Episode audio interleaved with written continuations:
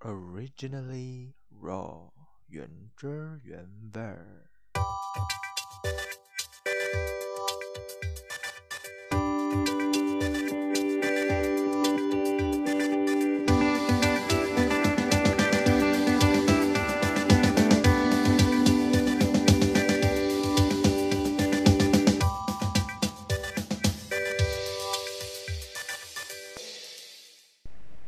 Previously on Originally Raw，如果你是美剧迷，那就对刚才那句开场白不陌生吧？因为那是美剧播放之前都会有的前情提要、剧情回顾的开场白。生活不 juicy，但还是有东西。这一集我们来聊一聊美剧。讲到看电视节目呢，上一集。我小聊了一下动漫，那这一集就轮到我最爱的美剧了。我认为电视剧是呈现文化与社会生活风貌的一种媒介形态。电视剧是探讨一个族群的文化很重要的一部分。不管是中国剧、港剧、日剧、韩剧、台湾剧、美剧或者其他的电视剧，各自都。展现了不同国家、不同文化、不同环境里的故事，而我们能从这些故事呢，认识到了一些相关的文化、一些当地的价值观等等。我本身感觉到的是，马来西亚人或许比较喜欢看或看的比较多的是韩剧、台湾剧、港剧和中国剧吧。至少在我身边，很少会听到有人会聊到美剧。马来西亚的本地电视台呢，一般会播放的是马来剧、印度剧，新加坡和马来西亚的中文戏剧，然后还有港台剧、韩剧。然后近几年因为中国电视节目的兴起啊，电视台也引进比较多中国剧。很少会引进并播放美剧的，除非你家里有安装 Astro，才有机会接触到国外的频道，才有机会看得到美剧哦。小的时候，我被一部美剧吸引到，这部美剧叫做《Charm》（C H R M E D），中文叫做《圣女魔咒》。或许是因为这部美剧的题材是关于女巫、魔法和妖怪的。所以它的播放时间是在晚上，差不多十一点吧，接近我睡觉的时间。因为当时我还在上学，所以没办法太晚睡觉。我其实真正接触并爱上看美剧，已经是我大学的时候了。网络发达的时代，要找什么、要看什么都不会是一件难的事情了。而且当时我在中国念书，中国的资源更多，更容易找到资源来观看美剧。我承认跟动漫的情况一样，我又不小心上瘾了，又追了好多部美剧啊。而且我终于有机会把那部小时候吸引到我的美剧《Charm》看完了，就是有一种了结心愿的满足感。美剧与一些较为普及的亚洲类电视剧，比如日、韩、港、台和中国剧，有很大的不同。或许喜欢美剧的人呢，会和我一样，美剧其中一个魅力呢，就是来自于它的文化。美剧里反映的主题和现实问题是很直接的。对我而言，中港台日韩反映的是属于亚洲的文化，东方的文化。虽然彼此有差异，但某些方面是相通的，是可以联想的。美剧之所以吸引我的另外一个原因呢，就是它题材的多元性，有家庭伦理、爱情、科幻、惊悚、悬疑、历史。像是近几年呢，有的是将漫画。拍成真人版，有的是改编小说，有的美剧可以是某部电影的前传或者它的续集，美剧也可以是改编真人真事的，而且有很多美剧呢还会加入一些当下发生的事情，比如新冠肺炎或美国选举或者 Black Lives Matter。美剧还会涉及一些比较限制级的内容，像是政治、性、种族、宗教、暴力等等，这些是亚洲剧里极少出现的。尤其是在马来西亚，稍微提及关于种族或宗教的东西，就会被谴责为煽动、扰乱种族和谐之类的。虽然马来西亚是一个多元国家，但我很少看到电视剧里面的角色是多元的。像一部马来剧呢，几乎不会出现华人，而中文戏剧里几乎不会看到其他的种族。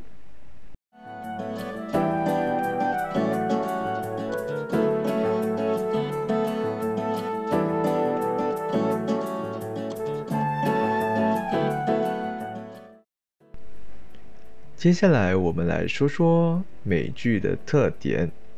从电视剧的生产目的来说，美剧是以盈利为目的的商业化产品，而它的盈利来自于收视率。收视不好的美剧是会被停播、被砍掉的哦。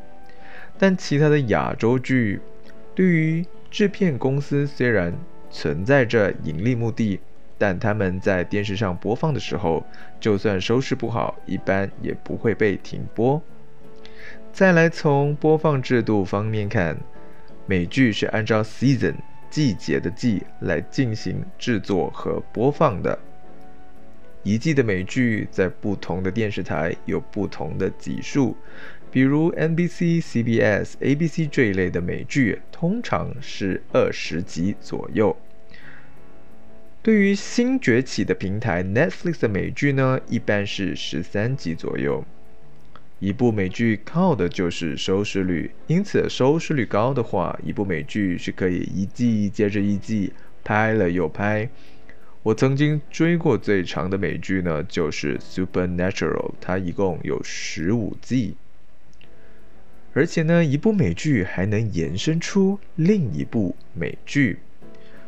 就好像它可以生好多孩子一样，甚至创造出一个美剧宇宙。像是近几年有一部叫做《Arrow》的美剧，它就延伸了《The Flash》，再来延伸了《Legends of Tomorrow》，后来又加入了《Supergirl》，从《Supergirl》还延伸出了《Superman and Lois》，后来又加入了《Batwoman》。这些美剧呢，就创造了一个叫做 Arrowverse 的宇宙。这些美剧之间，有的时候还会有交错的剧情呢。再举另外一个例子呢，就是 Chicago 系列的美剧，它有 Chicago Med 说的是医生的故事，Chicago Fire 说的是消防员，而 Chicago PD 说的是警察的故事。美剧的播出时间也有不一样的地方，很多亚洲剧基本上是一周五天，一天一集，所以几个星期就会播放完毕。而美剧呢是一周更新一集，因此一季大约二十集的美剧哦，往往会需要将近半年的时间才能播完。美剧的播出是很容易受到其他因素影响的。它会让一部美剧啊被延迟播放，也有可能被停播。比如像这两年因为疫情的关系，很多美剧都面临了很大的更动。接着我们从电视剧的片头与片尾方面看，由于一周更新一集，美剧在开场的时候一般都会有前集的剧情回顾。然后才会继续新一集的剧情发展，但是这在 Netflix 就不一样，Netflix 会将十三集的美剧在同一天播放，所以就不需要有前情提要的必要。再来就是美剧还有一个我所谓正式的开场，那就是片名的呈现，大约几秒到几十秒。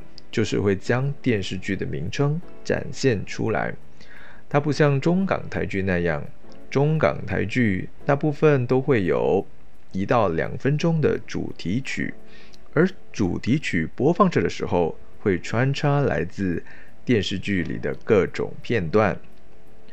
美剧的片尾跟中港台剧的片尾呢大致一样，会出现演员和工作人员表，但稍有不同哦。美剧的主要演员和导演的名字会出现在剧中前段部分，穿插在剧情播放中。而中港台剧的演员列表呢，会放在片尾，从主角到配角到所有的工作人员一次过列一遍，而且通常也会配着一首片尾曲。我觉得主题曲和片尾曲啊，就是亚洲剧的特色吧，因为这些歌曲也成了一部电视剧的身份象征，它能让观众有深刻的记忆。比方说，风靡一时的台湾偶像剧《流星花园》的主题曲《情非得已》，还有片尾曲《你要的爱》，这两首歌当时随着《流星花园》一起红了起来，到现在还是经典歌曲哦。收视率大过天的美剧啊，还有一个特点，那就是它的结局。中港台剧一般是已经拍摄和制作完毕。已经有完整的一套，所以呢，肯定会有一个大结局，而且大部分都是以圆满收尾。最常看到的就是男女主角最终在一起，然后结婚生子之类的。但是美剧呢，是否有结局，我们都没办法知道，因为季中不代表剧中。美剧在一季的最后一集呢，很喜欢埋下伏笔，有时候还会半天掉的，这会让观众有所期待，期待下一季到底有什么样的发展。但是哦，如果这么衰，那部美剧因收视不好而被砍了，那就会留下那个半天掉的结局了。美剧就是有一种类似台湾闽南剧一样。可以越掰越长，作为观众的我们只能乖乖的追，边看边等待结局那天的到来了。以上说的这些美剧的特点可以是很笼统的，不管是集数、制作或播出，都不是绝对的，因为平台或频道或电视台的不同。再加上时代的不同，美剧的制作和播出也会跟着有所改变。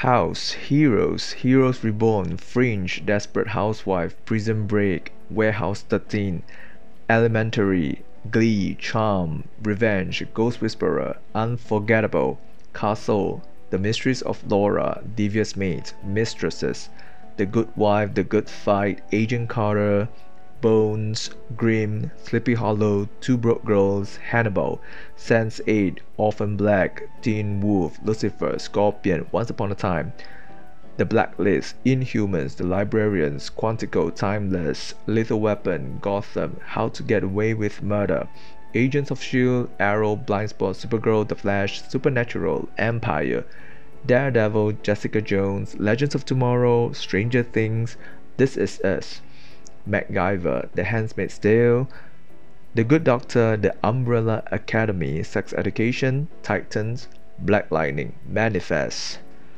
等等等等，这些都是我曾经看过的美剧。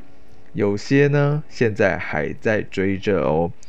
虽然我本身有比较偏爱的题材，像是科幻或魔法或侦查办案、犯罪类的，但是我也看了好多不一样的题材和元素。这就是美剧的多元化，就是吸引我的地方。即便有些题材啊，我以前不看的，但是接触了后。我还是喜欢上了，因为那些剧情就是掰的很好看，这种感觉就是以前我追港台剧的时候没有的。不只是题材主题的多元，美剧里的角色也是多元的，有不一样的种族和肤色的演员，剧情也是多元性的，他们没有那么避讳，像是政治丑闻、性爱、性取向。宗教、神秘现象、非自然力量、血腥暴力、人性的黑暗、家暴、女权主义等等的敏感元素。这些元素呢，就是让美剧更贴近现实。当然，这是贴近美国人生活与社会的现实。我真的希望有一天马来西亚电视剧也能如此多元化，因为我们华人也不可能只接触到华人，毕竟我们日常还是会接触到其他种族，但是这往往在电视剧中是看不到的。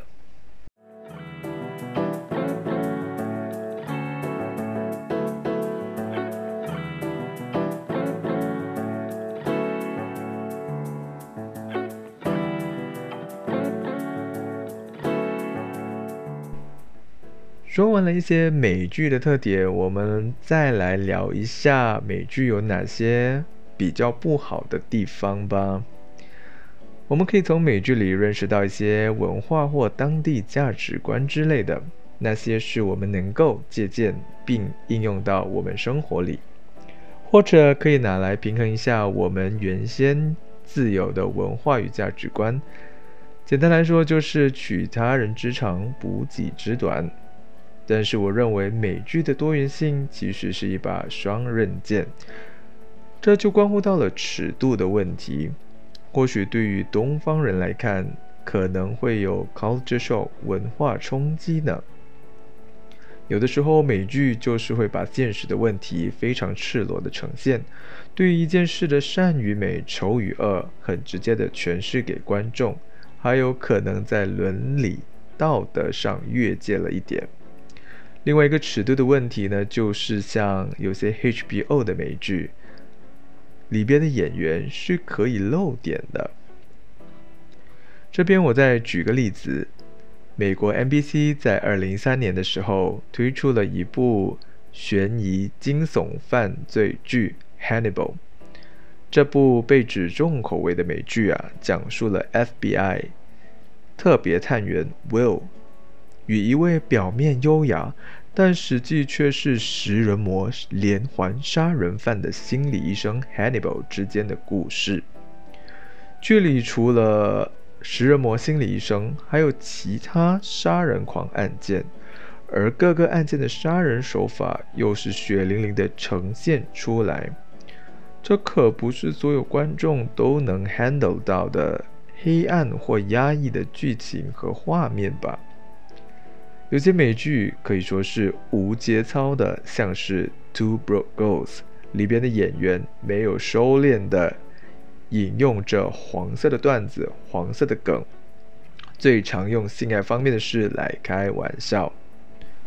除此之外，有时候太多元就是会出现偏袒或偏重的部分，像是演员戏份的分配上就会有所不同。然后在呈现种族与文化的时候，也会出现偏差，而形成了刻板印象。打个比方，美国人对于亚洲人或东方文化，依然存在着一些旧有的印象或误解。